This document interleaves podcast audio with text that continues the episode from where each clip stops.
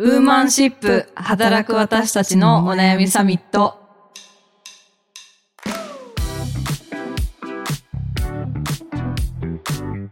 皆さんこんにちはニュースピックス 4E の中道香です川口愛です。この番組はニュースピックス 4E がお届けする次世代を担う女性がリーダーとしての一歩を踏み出せるように女性に関する主要ニュースやリアルなお悩みについて語り合う番組です。はい。はい。愛さん明けましておめでとうございますです。ね。今年もよろしくお願いします、もう今年どんな一年になるのか楽しみですが、よろしくお願いいたおします。願いします。リスナーの皆さんもよろしくお願いしお願いますします。はい。ということで新年一発目の、えーニュースはですね去年かなり年末に話題になった、えー NHK ニュースの東京都高校授業料実質無償化へ来年度から所得制限撤廃で調整という記事をご紹介します。現在都内の高校の授業料は年収910万円未満の世帯収入を目安に丸1都立は国の支援で無償化。丸2私立は国の支援に上乗せして都が女性などの支援をしている。こうした中子育て支援の充実に向け都は高校の授業料の実質無償化を目指し現在設けられている所得制限を来年度から撤廃するよう調整しているという記事でございます。はい。話題になりましたね。これはねあのもう小池百合子都知事俺たちのゆり子が。百合子さすがで かなり湧いたね記憶があって、ね結構ねあのニュースピックスの方でもピックというかね、うんうん。あの反響が大きかったなとコメントが結構盛り上がってたなという。うん。あの同時にねあの岸田さんのあの多子世帯の大学無償化のニュースもほぼほぼ同時にちょあっとこっちの方がちょっと早か早くてその後ちょっと遅れて東京のとの話があそうでしたっけ？確かなんかそんだったような子が私私が見た時は確かなんかもう結構この都のやつがすごいわーってなってるところの翌日ぐらいに、いうんやもう全そういうことじゃないんだよみたいな 足しじゃないんだよみたいな。ねえこの多子世帯の話私もなんか気になってふむふむと思って見てたらなんかこれ結構でもあれなんだよね多子世帯とか言いつつも第一子がその長男がこう例えばこう長男というか第一子が、えー、と大学卒業して扶養から外れてたら二子三子は対象外になるんだよね。あそうそうそうそうカウントしないんですよね。ね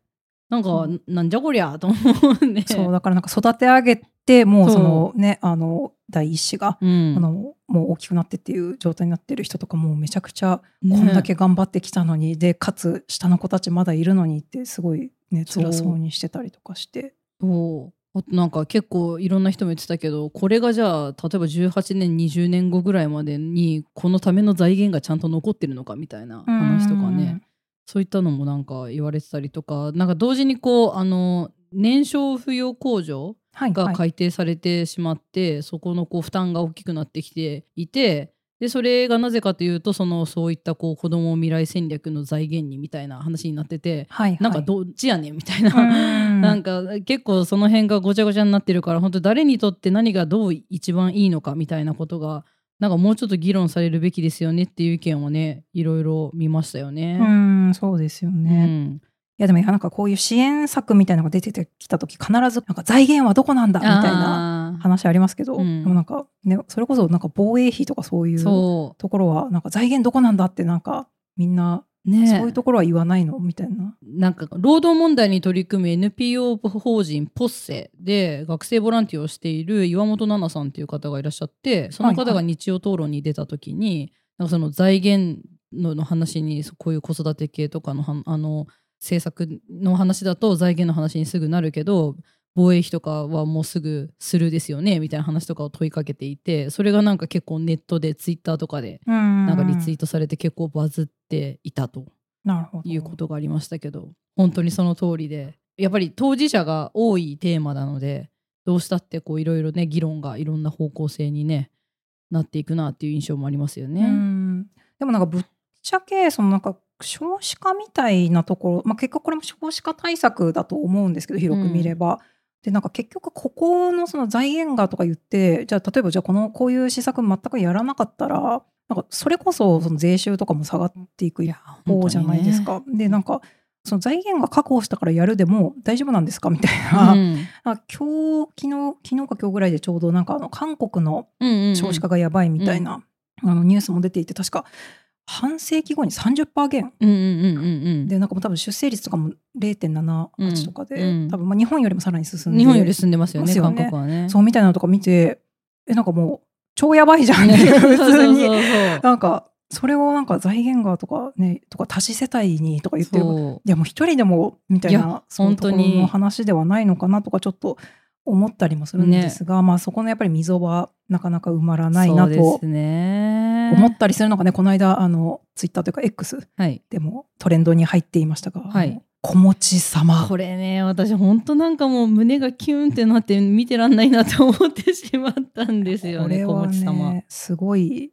ワードですよね。ね。一応あのご説明を。はい小持様。とは、まあ、育育児をしている人をまあ揶揄するような言葉で、まあ、発端はその子供の体調不良でこう仕事とかをね早退してしまうあのまあ、母親のせいでこう、まあ、自分に仕事が負荷がかかってしまって、そのしわ寄せが来てるみたいなことをまあちょっとポストされていらっしゃる方がはいいて、でまあ、それに対してまあいろんな角度からこう意見があって、まあ、これまあ一時期の資生堂ショックみたいな話じゃないですか。そのあのビューティーディレクターみたいな方々が、まあ、そうやってこういろんな人が働けるようにというような形で子育て中の人も、まあ、積極的にこうシフトに入ってもらってでやるやりつつもそうするとその夕方から夜とか休日とか土日とかの出勤をあのどうしてもそういったこう子育て世帯じゃない方とか、まあ、独身の女性とかにこう偏ってしまってで結構そこら辺でこうバランスが悪いってなって、まあ、ちょっといろいろ問題が露呈したみたいなはいはい。形で、まあ、それがすごく一個大きな議論として、まあ、世の中時にもあったっていうところはあると思うんですけど、まあ、そこからいろいろ改善されてったりとか、うん。ちょっとこうチャレンジングなことをちょっとだけでもやってもらうとかいろいろこう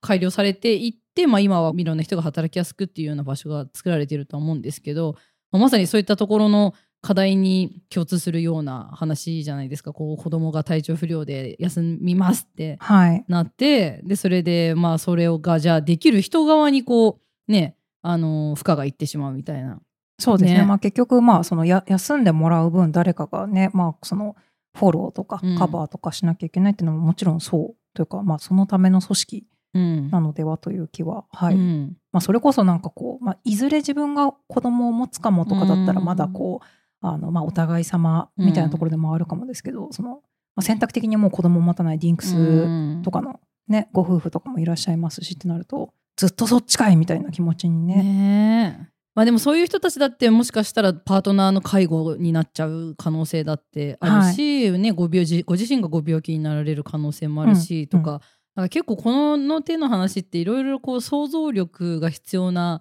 お話だよなと思いつつまあでもそれこそ育休取得とかも同じようなことを言われるじゃないですか。育休取得してその人がいなくなっても人員チームに人員が競争されなくてあそうですね。そう補充されない時とか。補充されなくてなんか結局割を食って仕事の量をなんか半年間ぐらい必死に回すみたいはいな、話とかもよく聞くからそのまあ取得されるとかそうやって休みを取るみたいな人たちはそれはそれでまあ取りやすいように。で残った側の人たちにも何かしらのちゃんとメリットというか残った人たち側に何かこうちゃんと保証とかあのまあ金銭面以外での何かみたいなことなのか、うんうん。なんかそういうふうにして全体的にこうバランスを取らないと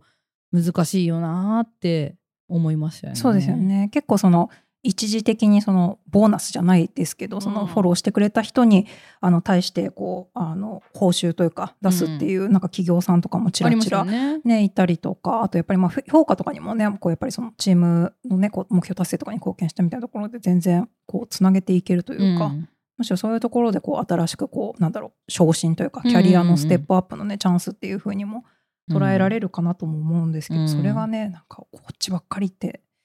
なっちゃったりとかね、うん。なんかちょっと話ずれるかもですけどなんかこう育休中のそのお給料というか、うん。もうなんか今できるだけその負担額がというかその6割とかに今なってるのをなんかはい。10割にみたいな話とかもあるじゃないですか。はいでなんか休んでんのに10割もらうのかよみたいな、ういんや違うねんっていう。そういうことじゃないねんっていう。ねいやーもう本当にそうですよね。それを払ってるの、まあ、回り回ってですけどでもそこは社会保障のその費用から出すからっていうので、まあ、その奨励をしましょうっていうことでうん別にあなたが損してるわけでもないしみたいなねそうね。まあ、そこにお金使うんだったらこっちにお金使ってくれよって思うのかもしれないですけどそれはあなたがじゃあ例えば働けなくなった時にそうだよ譲れみたいなね。そうそう。社会保障制度ってそういうふうになんか困った時にセーフティーネットとしてあるものだからさみたいなそうね。ところまあなかなかこうやっぱりねあの自分が困ったことがない人は本当に分かんないんだなってあのいうのをすごい、まあ、私もそもそもこう子供もいないので、なんかその恩恵に預かる機会がなかなかなかったんですけど、うんなんか自分が結構体調崩しうんたりとか、なんかあの入院手術するとかになった時にバカ高い手術費とかが私はなんかこう保険とかで だいぶ助けてもらったりとかみたいな、うん。そういう経験があるとやっぱりあなんか世の中にやっぱりこういう制度って万が一の時のために必要なんだなとか、いやー本当そう思うんですよね。みんなお世話になるっていうかまあお世話にならなかったらもうすごい万々歳っていう。そうそうそうそう。気持ちに私はそうその時に結構なりました。ね。だからそういうのも巡り巡ってやっぱ想像力だよなって思うんですよね、うん。なんかもうちょっとこう想像したらあれなんかそんなことを言ってる場合じゃなくないみたいな。いやもしかしたら確かに次の健康診断で自分に何か病気が見つかるかもしれないしとか、ねなんかそれぐらいのこう何か想像力を持っていたらなんかこう他人への接し方とか考え方とかも変わるんじゃないかなとは思うんですけどい。やーそうそう思うんですけどなんか実際自分もでもなんかこう振り返ってみると、うんなんかこうアイス食べてポテチ食べてそのまま寝たら 病気になるなって思ってても やめられないとかあるじゃないですかみたいなそれこはそれはダメだ。そう本当にあのこう、ね、自分が困るまでやっぱりこうあのあこの時あのこうしとけばよかったとかなんかこういう風なあの場合もあるんだなってなかなかこうねあのね気づけなかったりするからそう想像するのもやっぱりあの、ね、経験がないとやっぱり難しい部分もあるのかなとは思うんですけど、まあ、ぜひこれを、あの、そういうふうになんか社会保障ふざけんなみたいな気持ちでもし聞いてらっしゃる方とかがいたら、そういう仕組みでまあ世の中回ってる部分もあるんですよっていうこととかは、はい、ちょっとお伝えそうですね。本当に。なんか愛さんが例えばなんだろう今までなんか私割り食ってるって思う思ったこととかってないですか？割り食ってる。まあでもまあたし例えばじゃあメンバーとかがやす休みましたとか病気になりましたとかじゃあその分私がやりますみたいなことは結構やってきてましたね、そうそうあのチームとかで仕事する上で。でもそれに対してなんか私が割り食ってるとかってあんまり思ったことがないおーで「えもうちょっとそれ体調大変じゃん」って言ってちょっともうむしろちょっと仕事を剥がして私がやらねばみたいな感じで思ってやっていたので。なんか別にそれで給料上がったかって言ったらそうでもないけどそれでもやってましたね。なんでだろう？どうして？え何私 の精神が。博愛精神なのか？いやそんなことはないけど。でもそれはでもやっぱりいずれ自分もなるかもっていうのがすごいやっぱりあって。いずれ自分も病気になるかもとか私もちょっと倒れるかもしれないとか、はいはい。それこそまあ子供もそうですけどでそれでいいざ自分が当事者になった時にあこんなやっぱ大変だったんだって思うとか、ななんかそこからまたさらにそういうう考えにつながっていくとかなんか自分に自信がないのでそのなんていうんですかいつまでもちゃんとでき続ける自信がそうあんまりはいはい。ないから、なんかいつでもなんかねど何が起きてもおかしくないなって思いながらこれは元をたどるとやはり離婚したからなのか？わかんないけど。なるほど。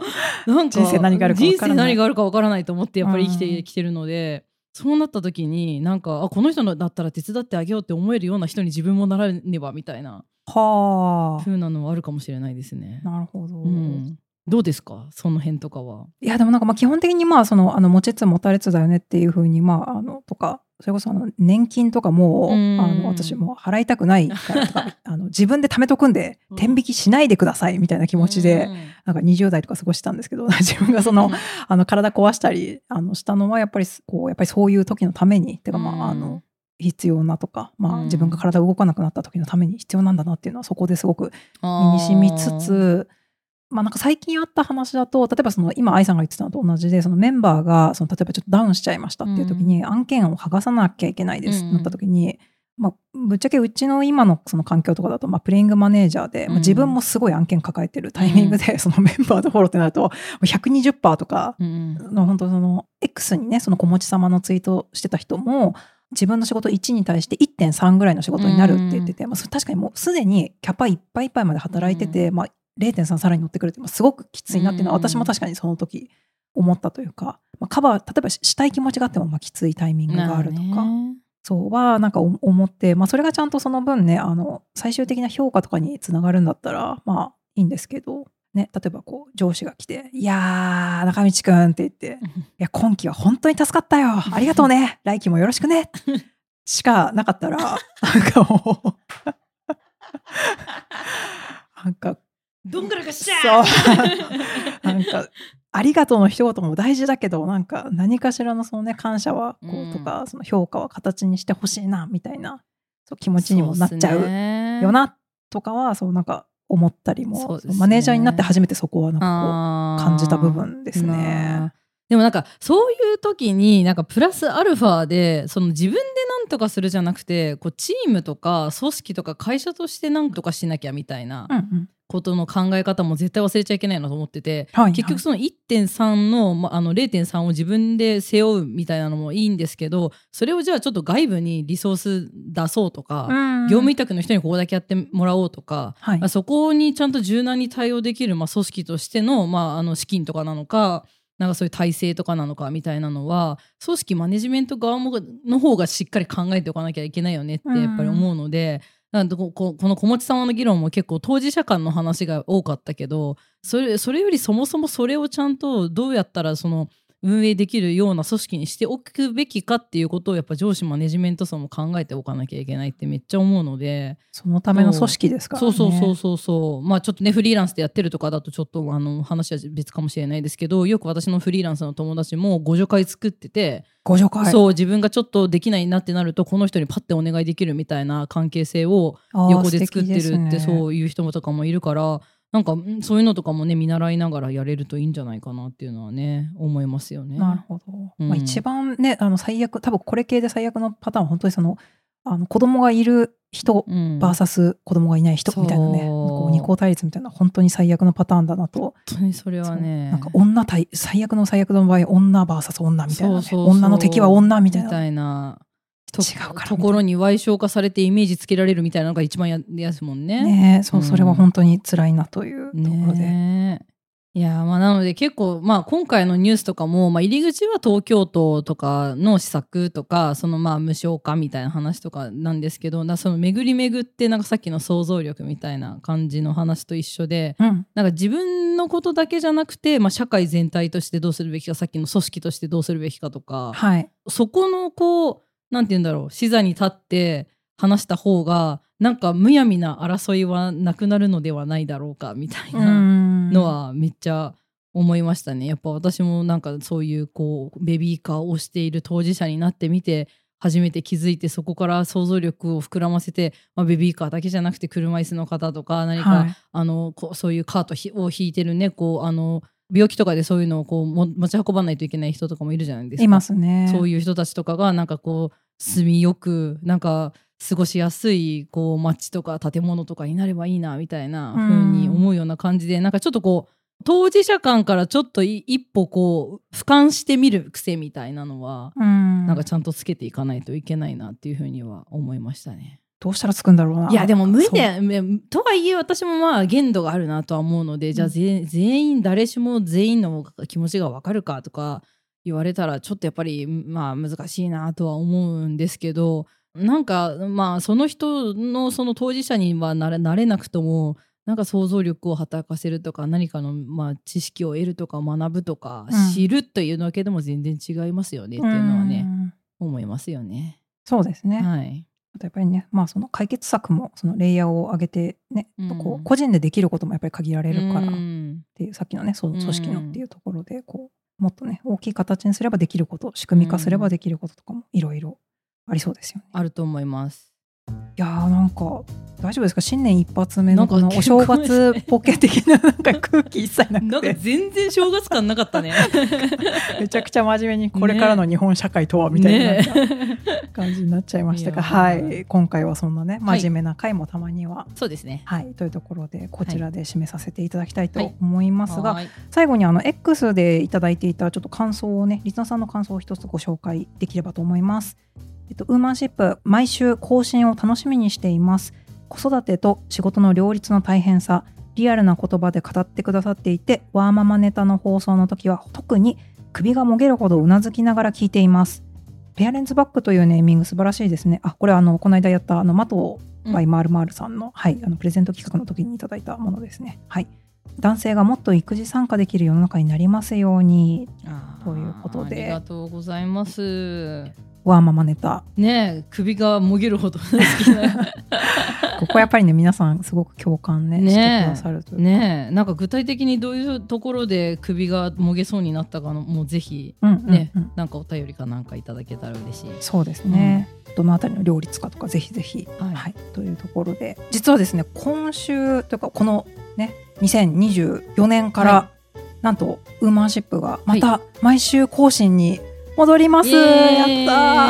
パフパフパフパフパフあのちょっとしばらくねあの各週で、ははいい続いていたのですが、国際女性デー3月にありますから。はい、3月8日。はい、3月8日の国際女性デーに合わせてあーちょっと毎週更新でその場を盛り上げていこうと。やる気出していこうと。やる気出していこうと。やる気はいつもあるんですけど。やる気はいつもあるんですけど。はい。いろいろと社内調整をしまして。おーという感じでちょっとまた毎週更新ペースにあの戻るので、ちょっとあの多分更新されたね番組一覧にこの黄色いアイコンが頻繁に出てくるかと思うので、はい。あの来週もね、はい。お聞きいただけたらと思います。毎週なので来週も聞いてください。よやったろしくお願いします。ーお願いします。はい、あのそんな感じでこの番組「ウーマンシップ」では女性に関する主要ニュースやリアルなお悩みについて時にはゲストもお呼びしながら語り合っていきます。えーお便り、えーだったりとか今あのご紹介したような、えー X での、えーハッシュタグウーマンシップ」であの感想をお待ちしております。概要にフォーム載せておりますのでぜひそちらであのお寄せいただけると嬉しいです。えーそれからレビューもお願いいたします。Spotify だと5段階の星評価、Apple Podcast は星の評価、プラス、えーメッセージも書いていただけます。聞いている皆さんがどんなことを考えているのかレビューに書いてもらえるとあの励みになりますのでぜひぜひよろしくお願いします。